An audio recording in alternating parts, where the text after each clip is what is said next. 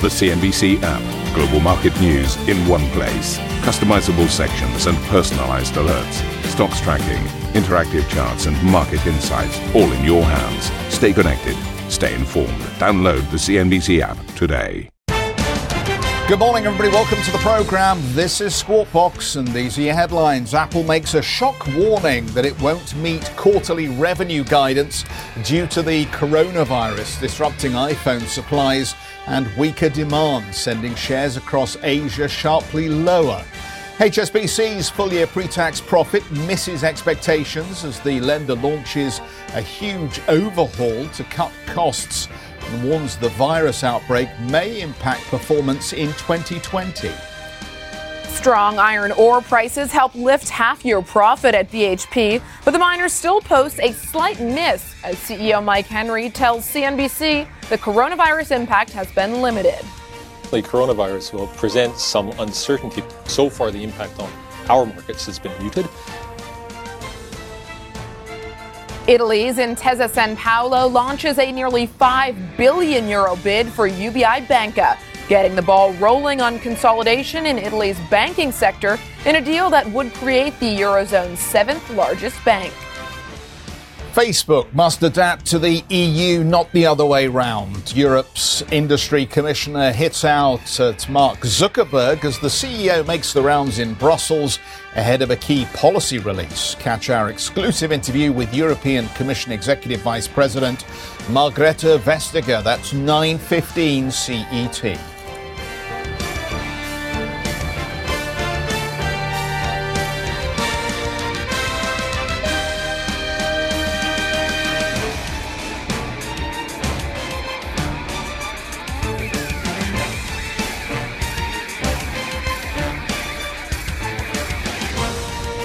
Well, a very warm welcome to Squawk Box this morning. Let's get into our biggest corporate story that is very, very much linked to the macro story and coronavirus this morning, and that is Apple, who has warned it does not expect to meet its quarterly revenue guidance due to the coronavirus. The outbreak has disrupted its Chinese supply chains, manufacturing facilities, and retail outlets. The world's most valuable company said that while production had resumed, the supply of iPhones will be temporarily limited worldwide. Apple had forecast record revenues of up to $67 billion in the current quarter. So very much impacting trade in the overnight session, and will no doubt continue to impact trade as the day progresses. And on that note, let's take a look at Asian markets and where things stand right now. As you can see, red across the board here. The Shanghai Composite down about 0.17% after a very strong day yesterday. Markets had been supported by those measures by the PBOC to support the economy, the cuts that they made to medium-term loan rates. The Hang Seng over in Hong Kong down about 1.3%. And then in Japan, the Nikkei 225 down 1.4%.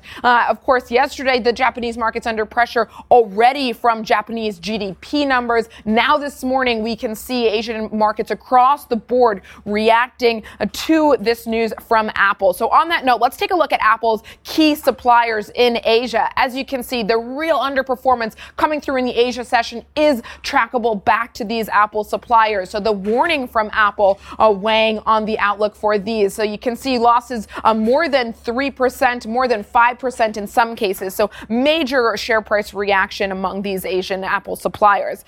Let's get out to Emily Tan, who joins us now from Hong Kong. Emily, just a few weeks ago, we heard from Apple. They gave their guidance and they said they had taken into account the uncertainty from coronavirus. Now fast forward to today and they're warning they're not going to be able to hit their guidance. So is the situation much worse than even Apple had expected?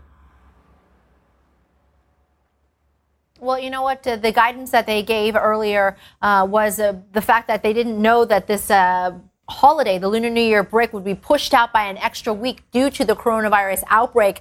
So at no fault of theirs, when they gave guidance on January the 28th, they said it reflected the best available information at that time. And that's true. The Lunar New Year holiday was extended out till February the 10th, and then work resumed around the country to the best of the ability of all these factories. And having said that, they are still in the process of trying to get those factories back online. They are not at 100% capacity as yet.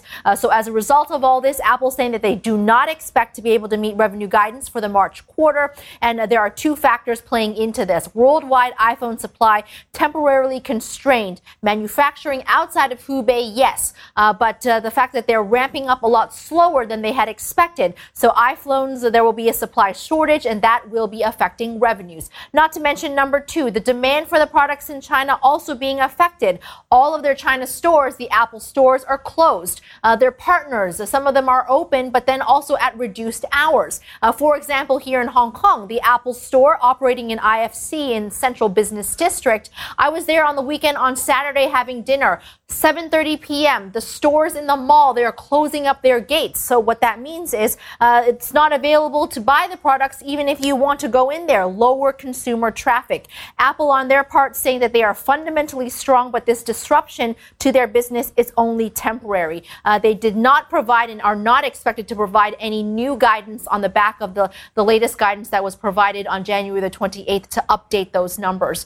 So the stocks that you're seeing on the board just there, notable losses in the Hong Kong market, Sunny Optical, as well as AAC Tech shares with losses in excess of 3 and 4% on the back of this latest warning from the first American company on the back of the coronavirus outbreak, which has spread around to numerous countries now. The latest updates, of course, that we heard from this morning in the National Health Commission, the latest tallies of over 1,800 deaths globally, 5 countries outside of China now reporting fatalities. Terrific. Thanks very much indeed, Emily, for that. We will get back to you very shortly. Let's move on and pick up on a number of the other stories. Chinese authorities believe coronavirus prevention measures are beginning to take effect. They say the number of new infections fell below 2,000 for the first time since January, although global experts warn that it is still too early to say the outbreak is now contained. The death toll, according to the National Health Commission, is 1,868. Total confirmed infections are above 72,000. 14 Americans who were evacuated from a quarantined cruise ship have tested positive for the virus and have been flown home alongside more than 300 of their compatriots. The U.S. State Department says they were moved to a specialized containment area on the evacuation aircraft and will remain under quarantine for another 14 days. In China, meanwhile, government companies are getting back to work. The country's state asset regulator said 95% of government operations are up and running as of this week. More than 80% of the 20,000 state-owned companies' manufacturing subsidiaries have also restarted their operations. HSBC has unveiled sweeping overhaul plans after it reported a 33% drop in full-year pre-tax profit, which missed earnings estimates. HSBC's interim CEO, Noel Quinn, said the bank will boost returns by cutting some $100 billion in assets, while also combining its retail and wealth management businesses. The bank anticipates 35,000 job cuts over the next 3 years. HSBC also warned the coronavirus outbreak could lead to revenue and credit losses this quarter. Emily joins us once again from Hong Kong. Emily, John Flint basically got the boot because he wasn't moving quickly enough with the restructuring program. Clearly, Mark Tucker became frustrated by that. The chairman, though, won't be too impressed with the earnings as delivered this time round. What can you tell us about the strategy that they're now unveiling, Emily, to try and turn these numbers around?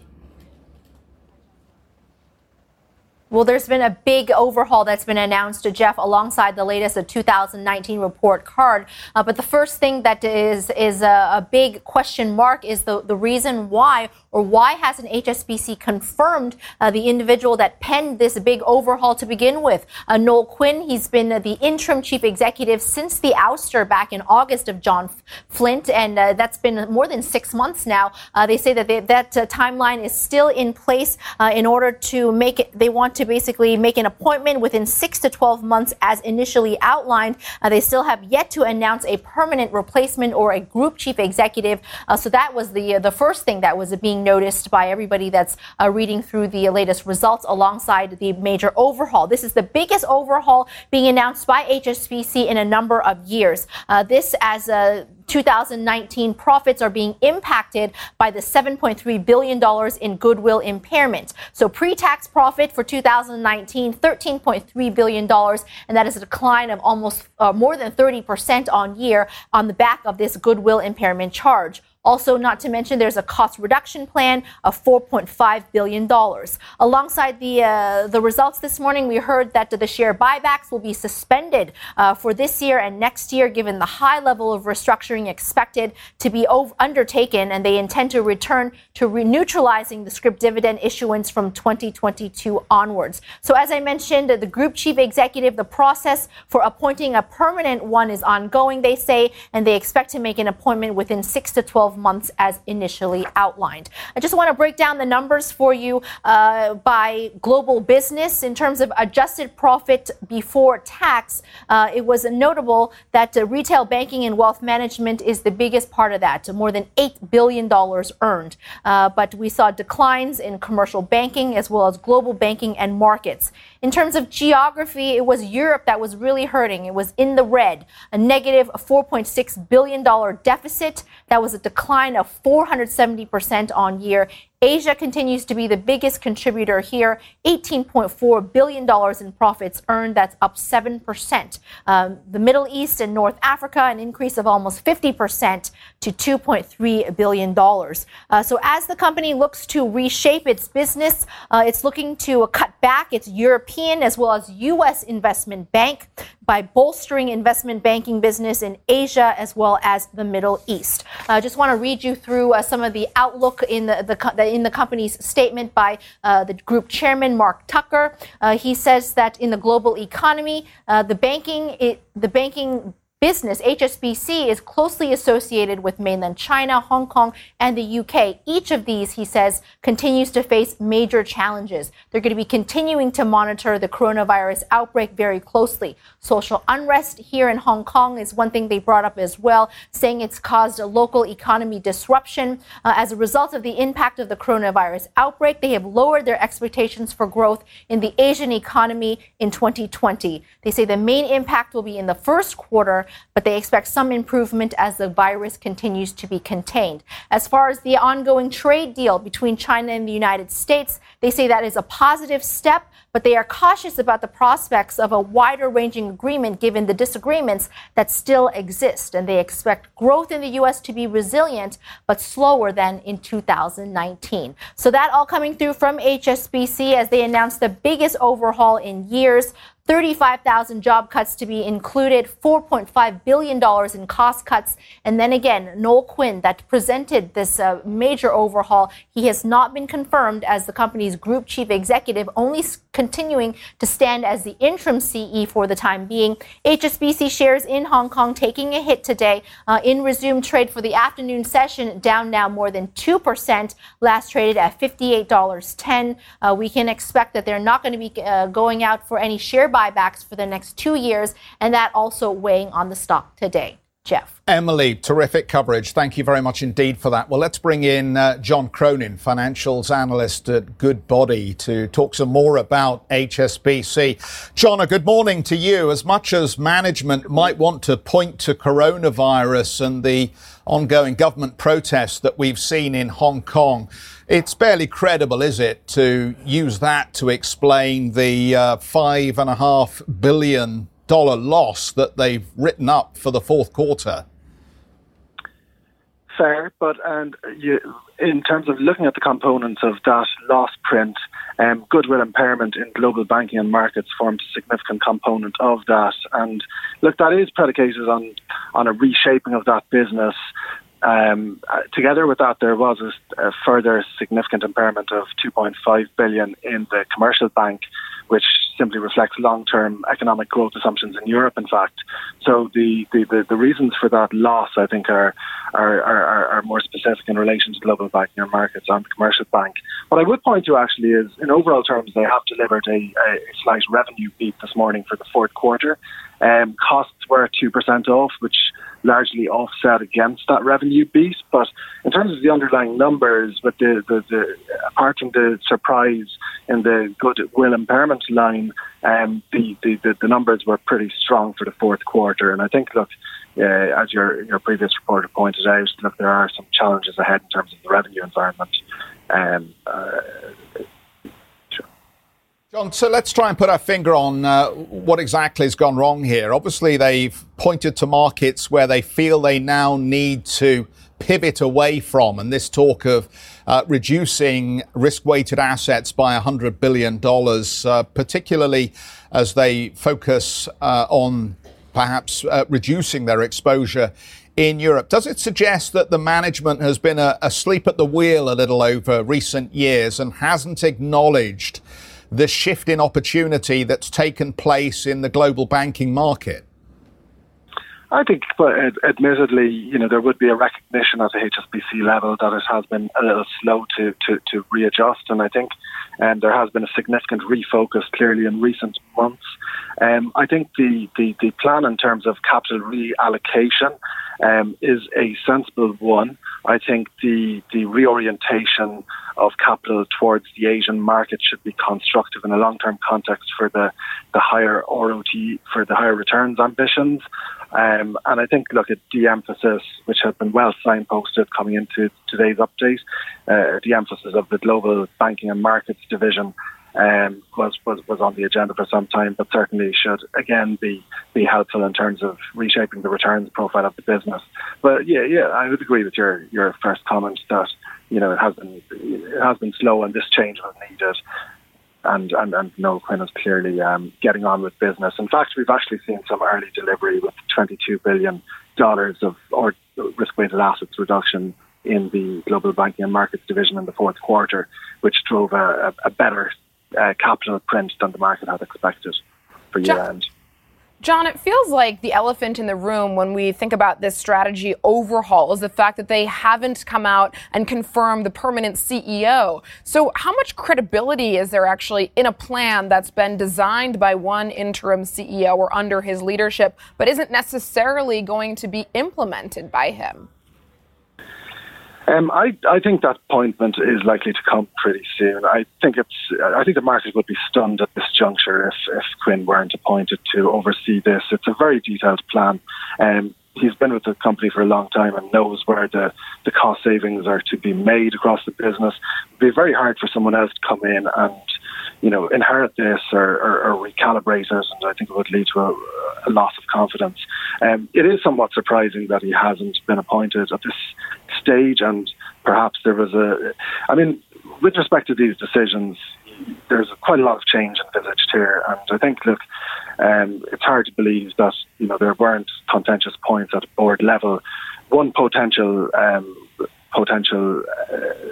explanation underpinning why he hasn't been elected is that the board wanted to see the market reaction to this plan, and I think that there's been a very slight sell-off in the stock price this morning for a few different specific reasons. But I think in overall terms that, you know, there hasn't been an aggressive sell-off, so I think this that's the market validating the plan effectively. Yeah, which leads to the question, John, what is this bank actually worth now as we look at the current sum of the parts valuation?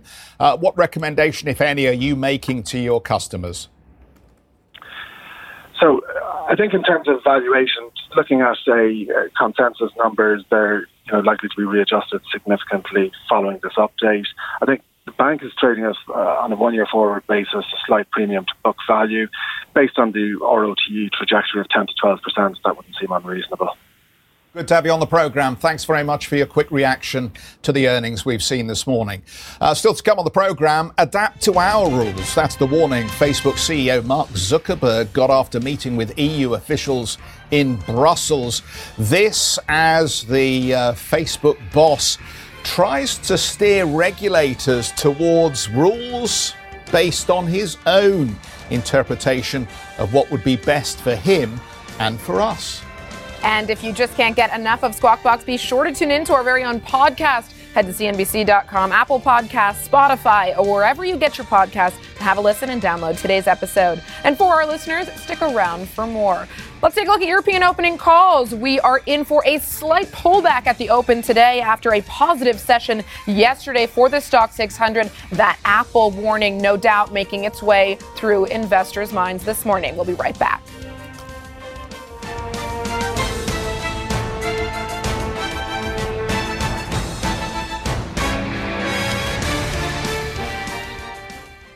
If you enjoy Squawk Box Europe, check out the Brave Ones podcast.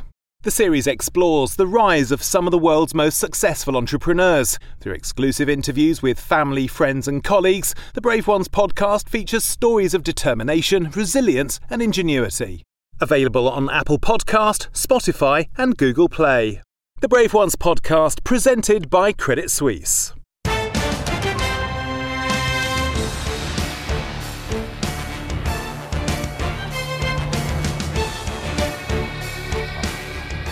Welcome back, everybody. The US ambassador to Germany has tweeted that President Trump, quote, made it clear to him that any nation who chooses a so-called untrustworthy 5G vendor could jeopardize intelligence sharing deals. China's Foreign Affairs Ministry responded to the apparent slight to Huawei, accusing the US of hypocrisy, citing claims the US tapped German Chancellor Angela Merkel's phone back in 2013. The U.S. Commerce Department is considering drafting legislation that would require a license for global chip-making companies to use U.S. equipment to manufacture chips. That, according to the Wall Street Journal, that move marks an apparent attempt to cut China off from access to U.S. semiconductors, one of China's largest imports from the U.S. Facebook needs to adapt to the EU, not the other way around. That's the warning from EU Industry Commissioner Thierry Breton, who met Facebook CEO Mark Zuckerberg in Brussels. The EU Commission's Margrethe Vestager and Vera Jourova also met with Zuckerberg ahead of the release of a white paper on Wednesday, which will outline the bloc's artificial intelligence policy. Sylvia now joins us in Brussels with more. Sylvia, what does this all mean in terms of the relationship between the EU and Facebook and the other tech giants moving forward? Is this a sign of the kinds of tensions that are to come? Absolutely. Further tension and perhaps further regulation as well. So if we look at what happened yesterday, Mark Zuckerberg met three of the EU's top officials, and this on the same day that Facebook released a document outlining the company's vision for further regulation. But the proposals that Facebook, and these included, for example, an international approach to tech regulation rather than different national approaches. Another proposal also included the fact that online content should not be regulated by the platforms themselves, that this would actually restrict free speech. And so some of these ideas were not well received by European policymakers. You mentioned Vera Jourova there. She was one of the commissioners that met. Well, we seem to have a problem with Sylvia there. We've obviously got a frozen camera. We'll see if we can get back to Sylvia very shortly. I think this is a fascinating story. I think it's interesting that Mark Zuckerberg is trying to get ahead of the regulation at this point, but clearly the EU has its own views as to whether it's prepared to treat Facebook and other internet companies as something less than publishers. And of course, that's where this whole issue revolves. Is Facebook responsible for the content that appears on its platform, or is it, as Mark Zuckerberg seems to be arguing here, a bit like a telephone company? We just provide the platform, but we can't control what's being said across our lines. And I'm not sure at this point that the commissioners are in much of a mood to let that angle wash. I think Vestager's comments earlier this week or over the weekend were interesting around the fact that Europe isn't necessarily going to produce its own Facebook. But what Europe does have in terms of competing on the tech landscape is data. They have industrial giants in multiple sectors, and Europe can leverage that data and use it more intelligently, perhaps, than the U.S. or China. So it's just interesting when you think about the tech landscape and the future role that Europe could play in it, that their role could be very different from the likes of U.S. and China, but still a very good, strong role. Thank you for listening to Squawk Box Europe Express. For more market-moving news, you can head to cnbc.com. Or join us again on the show with Jeff Cutmore, Steve Sedgwick and Karen Cho, weekdays on CNBC.